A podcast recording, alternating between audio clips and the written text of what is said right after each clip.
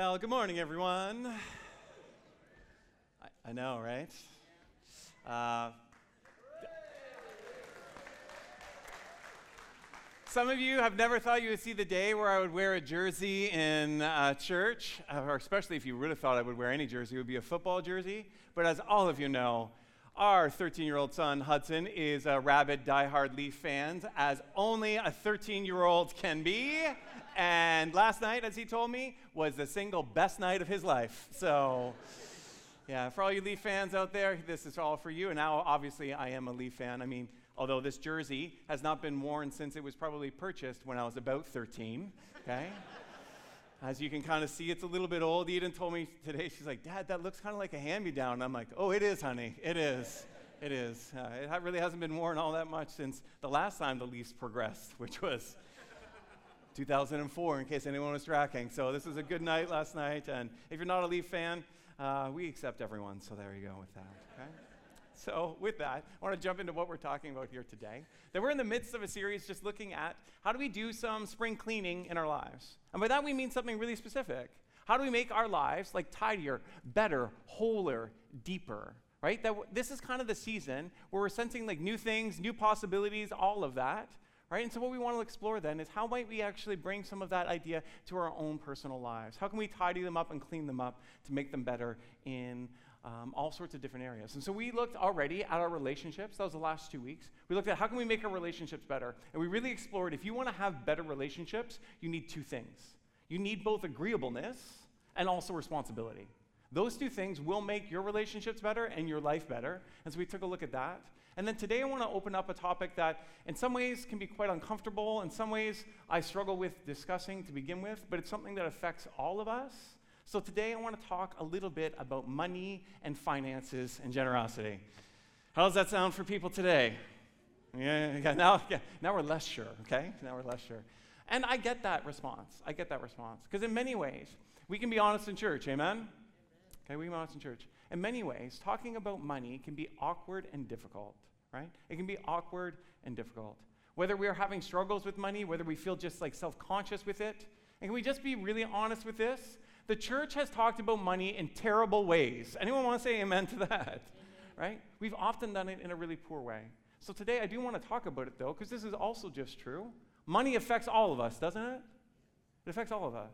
It affects all of our lives. Whether you have a lot or a little, whether you're a follower of Jesus or not, it affects all of us.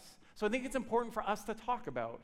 If we're going to have better, healthier, more whole lives, we can't do that while ignoring the topic of finances and money. Okay? We just can't. So, because I'm not, I don't know, I'm sure you've noticed this. Has anyone else noticed that everything just costs way more right now? Right? Like your favorite bag of chips from No Frills uh, is Ruffles, onion, and sour cream and onion, right? They're like five bucks a bag now.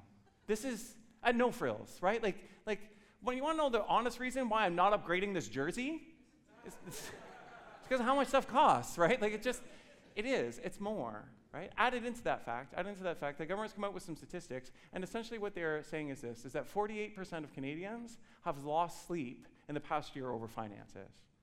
Right? They've also said uh, 46% of people say that if they wouldn't receive their paycheck on time, they would have trouble covering their bills.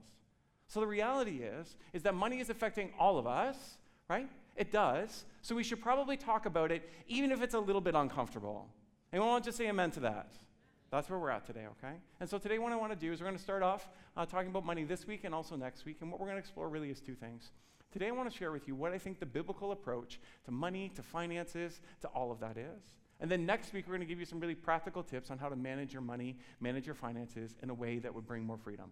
Okay, so today we're going to take a look at kind of the Bible's overall idea of things, and then we're also going to take a look next week, really practically, at how to live and manage our money and our finances better. And I know, as I said, this might be uncomfortable. If it's your first Sunday, you might be like, oh no, right? Especially to kind of walk into this. But I think it does matter for us. So I want to be upfront. I'm going to share with you, uh, first of all, there's no uh, offering happening in case you're wondering or worried about that. Okay, that's not happening. And I do want to share with you, though, what I think the Bible's perspective is when it comes to money, is when it comes to finances, about how we should live. Okay, and here's what I think the Bible teaches as a whole that we, as people, should be open and generous people. I think this is the perspective that the Bible brings to money and to finances that we should be open and generous people. Or to put it slightly differently, I believe that if we're going to do a spring cleaning in our lives, right, especially in terms of our finances, we need to cultivate a spirit of generosity and to get rid of a spirit of greed. That that's what we need. I'm not sure if you've noticed this, but our culture only teaches us greed. But this is just true. Greed will kill all of your relationships. It doesn't make anything better. What actually helps is generosity. You already know this, I'm sure, like deep down. Because you have never met, I'm sure of this, you have never met somebody who is totally greedy, all about themselves, like miserly, hoarding, and penny pitching, pinching, and thought to yourself, wow, I'd like to be like them, right? Like you don't think that. You might sometimes want when somebody has, but you don't want to live like them, right? Because it actually isn't healthy. What we know almost intuitively is that the way to live in life is with generosity. That we're not moved through stories of greed, but we are moved when somebody is generous, when we receive something that's unexpected, right? That generosity is the path that leads to life. And this should be really, really clear. Because what's the opposite of generosity if you start to think about it? Selfishness and greed, isn't it? Like, that doesn't lead you forward. That doesn't bring health to your life. That doesn't make your relationships better, right? So, today I want to talk about generosity and how we can live uh, in and out of generosity. Then next week, we're going to take a look at things really practically. I want to begin by just sharing with you why I think we should live generous lives. I'm going to share with you from the Bible what the Bible's kind of perspective on this. And here's the first reason why I think that we should live generous lives. I think this is obvious. I think it's, in many ways, really clear and simple, but we forget it almost too often. And this is just true. Our God is a generous God. Amen? He's a generous God. Generosity, follow with me, generosity is not just the activity of God. It's not just something he does. Generosity is a part of his nature, his being, and who he is. That our God is generous. Our God is generous. Our God is not stingy. Our God does not withhold things. Our God is good and generous, and this matters immensely. Listen to this verse in James, and there's many other verses, but just listen to how James puts it. It says this Every good and perfect gift comes from above, coming down from the Father of heavenly lights, who does not change like shifting shadows. He says. Every good and perfect gift comes from above, coming down from the Father of heavenly lights. What this passage reminds us of that we are so prone to forget in our greed and selfish world that we live in is that all that is good we receive from whom? From God. Every good and perfect gift we receive, anything that is good, the ultimate source is from God. God is the one who gives that to us. God is the one who shares that with us. That our God is a good and generous God. And notice the end of the verse, it's really clear too, that this aspect of God will never change. This is a part of who He is. It's not shifting and changing like shadows. No, no, no. Our God is a good, generous God. Every good and perfect gift comes from above. And I think we would know this too if we just reflect on who God is as well. Because one of the things that we see with God is that, like, at the, uh, the biggest kind of moment with who He is, is obviously at the cross. And what we see there is that God is so good and generous with giving us His deep love, right? That He doesn't withhold things from us, He seeks to give them to us. The Apostle John puts it this way in 1 John 3 1. He says this See what great love the Father has lavished on us, that we should be called children of God. That God actually doesn't withhold things, He lavishes His love upon us, right? He gives to us out of His uh, generosity, right? He doesn't kind of hold things back or isn't stingy, that our God is generous. So, what this really means for us, at a really simple baseline, but I think matters for us to reflect on, is that if God is generous, we should be generous as well, right? If God lives this way, this is how we are also called to live. And we know this almost intuitively, as I said, because somebody who is selfish isn't someone you want to be like. That will not lead to life for you or for anyone around you. Instead, the way forward is the path of generosity. And this is actually what the Bible speaks of in many different places. I'll read to you a few different verses that give you a, just a sense of this. Um, in Proverbs, we read this Give freely and become more wealthy, be stingy and lose everything. Okay? Now, this needs to be clear in Proverbs whenever we are interpreting it. Proverbs does not teach promises, Proverbs teaches principles. Those are two different things. Okay? But this is obviously true. If you're stingy, if you're closed off, if you refuse to ever share it with anyone, that's not going to lead you to life. The verse continues The generous will prosper. Those who refresh others will themselves be refreshed. Right? Because we'll be living like God in that way, godly, right? Because God is generous. So if we live in that way, we will be refreshed. Or in Proverbs 19, we read this If you help the poor, you are lending to the Lord, and he will repay you. Because this is just clear throughout all of the Bible. God is always on the side of the poor and marginalized. Always. Always. Right? And so when we then lend to them, when we are actually generous to others, right, that God will repay us. Listen to Psalm 112, verse 5. Good will come to those who are generous. Anyone want to say amen to that? Right? Good will come to those who are generous. And you should say amen to that because this is what you want in our world. Amen? Right? We want people to be generous. Would that not make our world a better place? Right? If people are focused on what can I do to help others rather than what can I gain for myself. Right? That's the perspective of the Bible. That this is about other people, not just us. It's not just amassing things for us. It's actually sharing with generosity. Jesus could not be clearer in multiple places. He says this in Matthew 10, verse 8 Freely you have received, freely give. Freely you have received, freely give.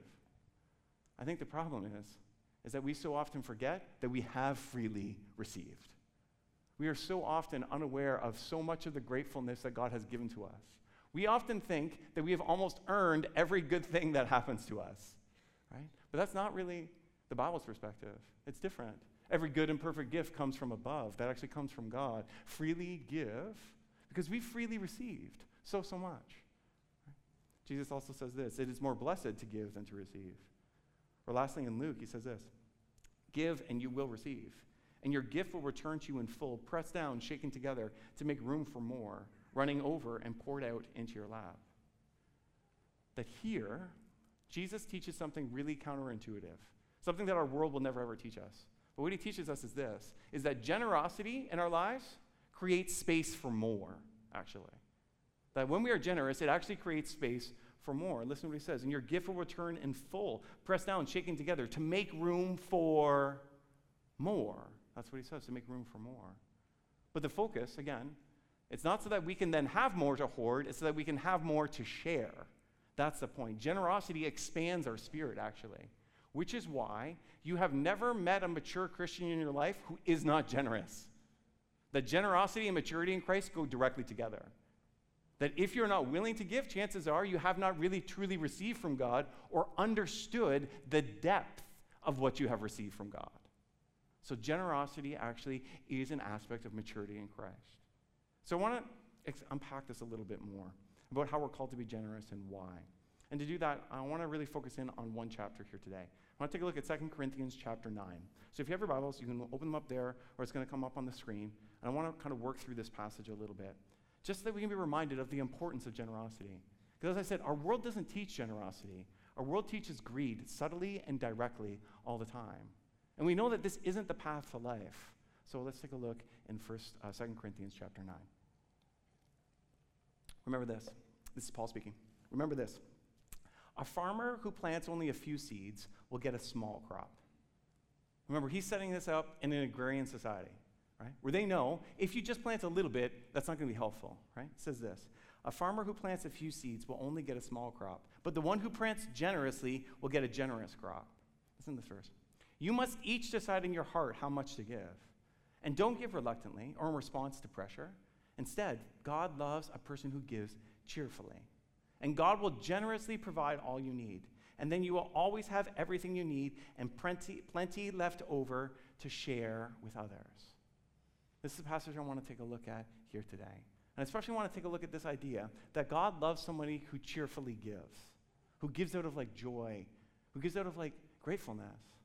I want to explain why that might be. That first, I think the reason that God really um, loves a cheerful giver is because then we're actually living and acting in the way that God does. That God doesn't give out of like dour faced reluctance. God gives out of joy. God gives to us out of this sense of abundance and hope. And so when we start to do those things, we're actually starting to move in the rhythm and the way of God, to live in His way of being. One of the other reasons I think that God loves people who give and who gives cheerfully is just this. And you might not have thought about it this way, but it's true that giving is an act of trusting. Right? That giving is an actual act of trusting in God. That when we give, what we are really doing is we are saying to God that we trust in you for also our provision that we realize how much you have given to us. And so, out of response for that, we are going to share with others. That giving is an act of trusting. That so often, I think two of the reasons, two of the reasons why we struggle to live generously is because of fear and control. Okay, fear and control. That we often choose not to live generously, one, out of a sense of fear. Fear of scarcity, fear of not having enough, fear that God can't provide, just fear directing so much. Or secondly, we sometimes actually uh, choose not to live generously out of a desire for control. That we have this almost subtle idea that the more we have, the more in control we are.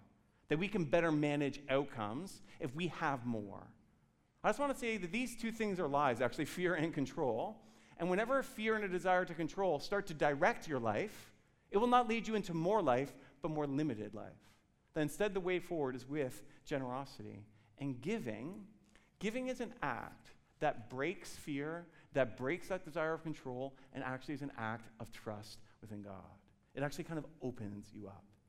And so the passage says that God loves a cheerful giver. And that um, word cheerful is a good translation. Um, in Greek, though, it's actually the word hilaros, um, for where in English we get the word hilarious from. It's actually a bit stronger than just the word like cheerful. It actually has this idea of like joy impacted within it, of like deep gratefulness or like openness and just kind of excitement. That you know, if you've ever like had this moment, like a really, really deep, beautiful, like laughing time, where you're just kind of like open to things. Do you know what I mean? Like, where it's like a good like belly laugh where you almost can't like stop. Does anyone know what I'm talking about? Right?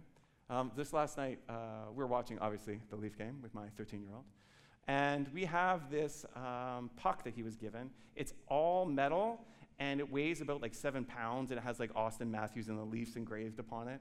And so we're watching the game, and he's like rubbing this like puck as if it's like a rabbit's foot for luck, like desperately hoping that the Leafs, you know, will do better or whatever. And um, as he's doing this, he gets so excited at one point that he drops it, and it lands on an unfortunate body point part for a 13-year-old boy. and I got to tell you, I had not laughed that hard in like years. It was just like, just laughing and laughing and laughing. And I bring this up because this is just the most recent example of it. But whenever you actually get in a space like that where you are laughing, you know what you're actually doing? You're like open, aren't you? Like you're not closed off. Like I was open to Hudson, I was laughing with him, and then he started to laugh. He's like, I'm an idiot. I'm like, yes, you are. Um, that's the right parenting choice, I think, right to say. And we're just laughing together, and you're connected. And you know what else you're doing in that moment? Like you're present to each other, right? You're just present in that space. You cannot be laughing and also thinking about an agenda for work the next day right? This is kind of the idea that God's getting at. That if we're going to give, it needs to be out of this space of like openness, out of this space of gratefulness, out of this space of like connection to Him, to the world, to being present, that this is what God desires, actually. God does not desire reluctant, angry, dour faced giving. And this, this is where the church has gone totally off base, right? I'm speaking now about the church in Western North America. Just notice with me what the passage says. It's very direct, okay? It says this You must each decide in your own heart how much to give, okay? And then it says this And don't give reluctantly or in response to pressure. Here's where the church has gone offside so often when it comes to money, and why I struggle with talking about it, just mainly because of the background and the history of it. That so often when the church has talked about money, it has come through guilt, pressure, and shame. And we disagree with this? That is wrong. Amen? That's wrong. Because how are we actually supposed to talk about it? Out of joy, out of gratefulness. There should be no pressure ever to give, according to, you know, Paul and Holy Scripture, right? It's not out of pressure, it's not out of reluctance. It's out of a desire that we receive so much from God, so we're going to act in a godly way. It comes out of gratefulness and appreciation. I just think that's so clear from this passage. I think it's so needed. Okay? Next thing I just want to notice in this passage is how there's a principle in it that can get really misinterpreted, but I also don't want us to miss, miss it, okay? That in this passage, I want to be really clear with this. You cannot give to God to try to get more from Him, okay? This is not a quick, rich kind of scheme thing, okay? It's not like you can kind of just give to God to then get things, right?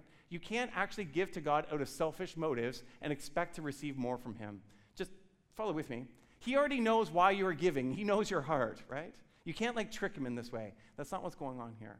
But there is a principle, and this I don't want to miss. There is a principle that more generosity creates more space in your life for receiving. Okay? It's not give to get, but more generosity creates more space in your life for receiving. Listen to the passage again.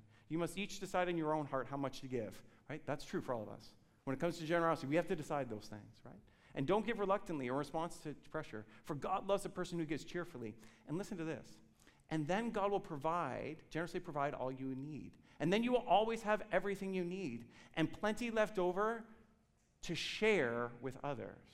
To share with others. That's why we receive, so that we might share. That there is this principle, and this is just true, and I can tell you from a personal experience, I have actually seen it happen in my life, that the more generous you get, right, the more open you get, you actually sometimes receive more, but not for you, but so you can share more and keep that movement of generosity going, right? And here's the principle for why. Because when you are generous, you are actually opening yourself up to connecting with God and to be able to receive from God. That generosity is trusting, generosity is then opening yourself up to receive from Him as well. Or to put it kind of differently, if we refuse to be generous with God, that's essentially what we're doing, or with anyone. If we refuse to be generous, we're living actually kind of cut off from Him. We're saying, no, no, no, I'm in control of this. No, no, no, I can handle this all on my own. No, no, no. And it stops His movement in our lives because we're actually not being connected to Him. That giving opens you up to connecting and receiving from God. And again, Again, I want to be clear that we're not giving to get. This is not that kind of thing. It's just a natural promise and principle that as we act in generosity, we are living in a godly way, and this opens us up to Him so that we might also receive from Him to then again share more with others. Because the whole point is to have the movement of generosity that spreads throughout the world, right? That's the whole point of things. So, what do we see in this passage? Well, I think we see really three things I want to share with you that I think matter for this idea of how we should approach money. Because all of us, whether we have a lot or a little, right, have to actually manage money and finances and all of that. And from this passage, I think we see three things that giving is an act of trusting and living like God, okay? That God loves cheerful givers, right? Out of joy, out of appreciation, not out of reluctance, not out of like guilt and pressure and that junk. And that thirdly, being generous opens us up to connect and receive from God as well. It opens us up to connect and receive from God as well. So, what does this mean for us here today? As always, there's a main point, and then we're going to try to work this out practically, okay? We're going to try to figure out how might we live this out. Because I do think it matters for us to live with generosity. It will make your life better and every life around you better. And I think we know this deep down. Well, today, what's my main point? It's really simple. It's that we are called to be people of generosity. That's my main point. We are called to be people of generosity. And I don't think this should surprise anybody, amen? right? Like as a Christian to think this is how we should live. We should live with generosity. And so today, I want to share with you then practically what does this look like? I want to share with you how to be a generous person in at least three areas. Okay, I'm going to talk about finances because we do need to talk about finances. But this is also true. To be generous doesn't mean just being generous with finances, it also means being generous with your time and your skills and abilities. So I want to talk about those three areas finances, time, and skills and ability. I want to begin by talking about being generous in our finances. Because as I said, that being generous is bigger than just our finances. But you cannot be a generous person without it actually involving your finances as well. Okay? So the first thing I want to really share with you is just this that if we're going to be generous people, you know what this means? It means that generosity needs to become a habit. That's what it means. That to be truly generous people, it can't just be like a once and done thing, right? I think sometimes it is easier to give Perhaps if we have excess, perhaps if we're in the right moment and our heartstrings get, you know, tugged with something, perhaps there's a need that we see right in front of us and we give to those things. That is good and that is not wrong. But if you're going to be truly generous people, it can't just be a once and done thing. It needs to be a continual, ongoing, regular thing. That if are going to break the habit of greed in our lives, we need to start something else, which is a posture and practice and rhythm of generosity. That's what I want to invite you into. That when Paul is talking here about being generous, he doesn't mean just give once. He's talking about make this a habit in your life, right? Why? Because we have freely been given so much, so we should then freely give. Generosity needs to become a habit. That if we're going to live a lifestyle of generosity, it means we need that habit of giving regularly, deeply, and consistently. So, to help with this, today I'm going to give you a challenge. And as I said, there is no extra offerings or things like that, so don't need to be worried about that. My challenge, though, is this I want to invite each and every one of you to choose to give regularly or more sacrificially today. That's what I want to invite you into. to choose to give regularly or more sacrificially if you're already regularly giving today. That's specifically what I want to invite you to do, especially if you're not giving regularly. And by that I mean like weekly, every other month, or at least monthly. I want to challenge you. I want to challenge you to try giving and living generously for just 90 days. This is my invitation for you. And it's also a challenge. I want to invite you and challenge you to try giving regularly, like weekly, monthly, bi weekly, whatever, something for 90 days. To just try it out to just see what might happen if you live with generosity, to see if you kind of put this into practice, to see what God might do in your life and the lives around you. And I can tell you honestly, through seeking to live with more generosity in our own personal lives with me and Krista, it has changed how we live. That we've actually seen God um, actually just alter so much stuff in our lives by seeking to live with generosity. I want to invite you to just give this a try, okay? Just give it a try as an experiment. I mean, in some ways, we are willing to sign up for any current trial period thing all the time right now. Right? They'll be like, oh yeah, I want to watch Yellowstone. Sure, then we'll sign up for Paramount Plus for that, you know, free one month, whatever it is, or you know, this or that. Or I recently signed up for a gym for the first time. I mean, we'll try anything for a little bit of time, right? The gym thing is not going to continue for forever, trust me. Um, but we'll try anything a little bit. I want to invite you to just try living generously because in many ways, you know what it's like to live with selfishness and stinginess. We see it around us all the time. Why not just try this as a practice and a habit? That's what we want to invite you into today. And so, specifically today, we kind of want to launch a 90 day giving challenge for all of us to try out giving regularly or to give more sacrificially if you haven't. We're calling this giving challenge Building Our Home. And the reason is because it will build your home on generosity, which is the right thing. It'll actually build our home here collectively, the church, on generosity, which is the right thing. It'll lead to more life for you and for me and for everyone around us. Generosity is the way forward. So I want to invite you to try that this week for the next 90 days. Now, if you are new here, um, especially if this is your first Sunday, you would not know this, um, that our values are three things. We believe in grace, vulnerability, and discipleship. And because we believe in vulnerability, and as you all know, I seek to be as honest and as vulnerable from the stage every single time Sunday, as much as I can. I have to share with you a little bit around my heart behind this challenge to actually step out and to try giving for 90 days. That, if I'm really honest with you all, truthfully, I think you know this already. There is no topic I would rather talk less about than money. I would rather preach on any other topic. I would rather preach on sex, revelation, or any other difficult portion in the Bible than talk about money. The reason for that for me is because of how poorly the church has talked about it, that sometimes I struggle with trying to address things directly and clearly. I also sometimes get a little bit self conscious about talking about money because I receive a wage from the church and I don't want there to be any conflict of interest stuff, and there isn't, but I, I just bring all this up with you because what I think I have done unintentionally as your pastor, and this is what I need to own is that because of my reluctance to preach on money, I think I've done you a disservice by not being as clear and direct as I should be with it. Because I know that generosity has changed my life, and without me telling you that, I might have been robbing you of some of the spaces where you experience God. So I just want to be really clear then today uh, we tithe here. I think you should give here. I think you should try out this challenge for 90 days. I think it'll make a difference in your life. And I think it'll make a difference in the lives around you. And that when you give here, what you're really giving towards, it's not just our amazing programs, although we have so many of them.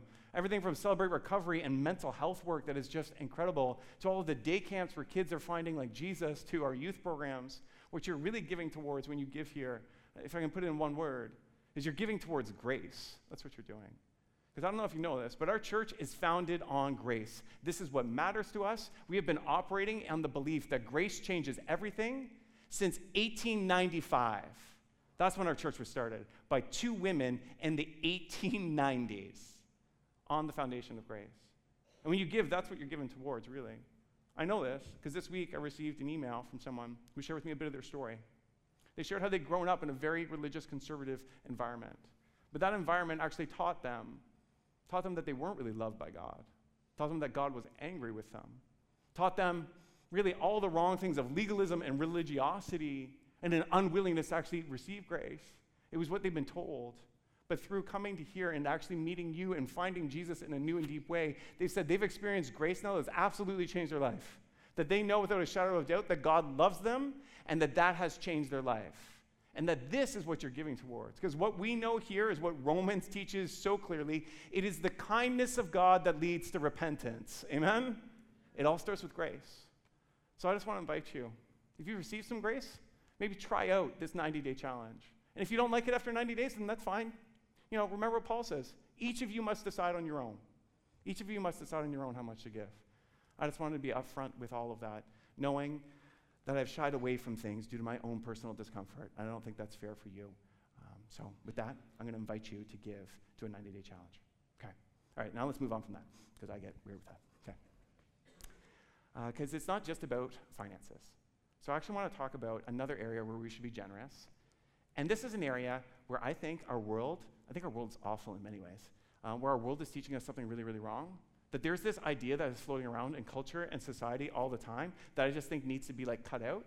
And do you want to know what the idea is? It's this thing. I don't know if you've heard it before. It's called me time. Anybody ever heard this phrase? I just need some me time, okay?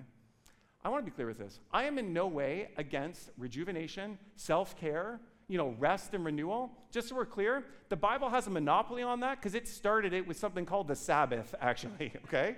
So the Bible is for rest, rejuvenation, self care. Me time, though, is different if you haven't noticed. What me time is, is really that we are creating an idol out of our time, that we own it. That we own it. And this is ridiculous if you think about it for a moment, because you can't create it. You don't really control it. It's all a gift, but we have this idea that we own it and we just need all of this kind of me time. The reason I bring this up is because I actually think it's creating within us an inability sometimes to serve, to reach out, because we hoard our time. And that's just as bad or as wrong as hoarding finances as well. I want to invite you to consider this. I think one of the ways we should be generous is with time, actually. C.S. Lewis wrote a book um, 80 years ago, and it's called The Screwtape Letters. And he kind of sets up this fictional kind of thing where he pretends to be, he has an older demon writing to a younger demon. That's kind of the idea of the book trying to teach this younger demon the ways that we can uh, trap humanity. And he talks about time and. I want to read to you it because I think it's very um, relevant, even though it was wrote 80 years ago. So some of the language is a bit older, but it, it's, um, I think it's important. C.S. Lewis says this again, writing, pretending as a demon about how we can ensnare humanity. says this You must zealously guard in his mind the curious assumption that my time is my own that my time is my own. Let him have this feeling that he starts each day as the lawful possessor of 24 hours.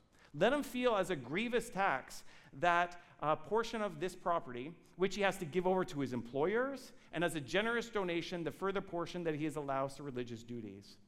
He's saying there, like, let us feel as if we own it all and that we're giving it out as we so choose in generous ways, as if we are the creators of time.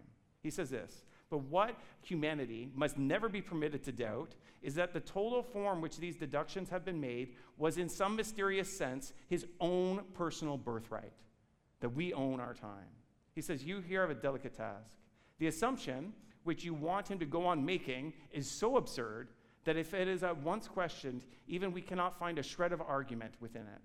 He says this, this is just true that man can neither make nor retain one moment of time. It all comes to him as pure gift, but we never see that. We don't think about that. Right? We own our own time. I want to suggest to you if you want to be generous, it involves giving of your time.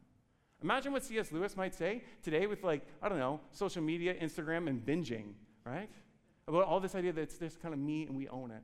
I think our time has become an idol rather than something that we give towards the benefit of the greater community. I want to suggest you if we're going to live generously, it involves our finances, also involves our time. Lastly, I think it also involves our skills and abilities. That here's what I believe about you. Even if we've never met, and if you want to meet, I'll be at the door. I'd love to meet with you, okay? If you've never met, here's what I believe about you. I believe that every single one of us has something to share with the world around us. Amen? Right? Every single one of us has something to share in the world around us. That you've been given some gifts, skills, or abilities. I want to invite you to think through what gifts, skills, or abilities has God maybe given to you that you can then give to others to see their flourishing, their life, their hope? That I think we should be generous with the gifts and skills that God has given to us. That's what I want to invite you to think through. That when God has given you either talent, skills, abilities, things you've developed, it's not just for you, it's actually for the world around you.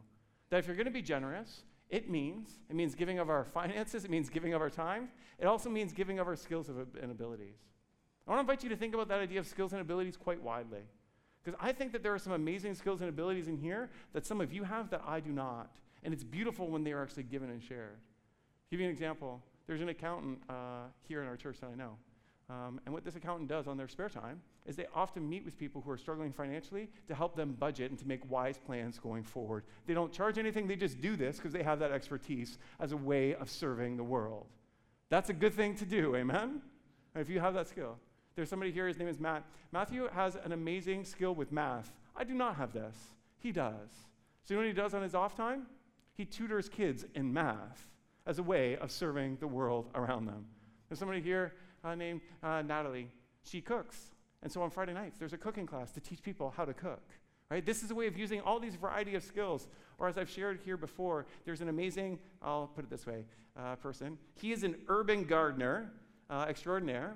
And usually, at least once a year, uh, he comes over and gives me a giant bucket. That's a, that's a planter. I'm not a gardener, as you can tell. Okay? but it's full of like lettuce and stuff, right? And it's amazing. This is a way of using gifts and skills to improve the world. Or think of everybody here who does worship or tech or all these different areas. What I'm saying to you is that you have been given gifts, skills, and abilities. They're not just for you. That's what I'm saying. They're for the world around you. And this is the way to live. It's not with selfishness and hoarding this stuff. It's actually like, okay, God, what have you given me that I might be able to participate in with the world around us? So what I want to suggest to you really clearly today is this is that generosity is the way forward in life. Right? It's not selfishness, it's not greed, it's generosity. And the way to do that is to be generous with your finances, to be generous with your time, and to be generous with your skills. So practically today, what is my challenge? It's really, really simple. It's actually just to give of your finances, time, skills, and abilities. Just to give of your finances, time, skills, and abilities. So, with your finances, as I said, I want to invite you to sign up for our giving challenge for 90 days. As you leave, there is a postcard. You can pick one up. It has instructions on it, and you can decide however much, like, or whatever, right? That's up to you, right? It's out of cheerfulness, it's out of gratefulness. I want to invite you to consider that. I also want to invite you to consider how can you give of your time? Is there a neighbor that you maybe need to just meet with, or someone you can encourage with, or whatever it might be? And then, last but not least, how can you give of your skills or abilities? Because, as I said, I think you have something to share with the world. And the beautiful part about a room like this and this many people is really that we have all these different aspects that we have. It's when we come together giving and sharing that then we see real hope that happens. So, today, my challenge is really simple. Would you give of your finances, time, skills, and abilities? And then next week, we're going to talk really practically about how do we manage finances so that we might actually have more to be able to give more. That's what we're going to take a look at. What are some principles that we can learn to better manage our finances so that we might be able to be a better source of good and impact in the world? And so, with that, would you join with me in prayer here today? God, I ask. I ask, would you just give us courage, Lord, in this conversation? Would you give us courage to be generous? God, I pray especially for all those of us who might be struggling. I pray, Lord, might you continue to provide for us? Might we continue to see you moving within our lives? And I pray most of all, God, though, if there's any spirit of greed, might that be removed? Might it be replaced with generosity? Because that is the way to live. So might we, Lord, continue to follow you and to live generously and full of gratefulness for all the gifts that we have received and for the grace that you continue to give each and every one of us. And I pray this all in the wonderful name of God the Father, Son, and Holy Spirit. Amen.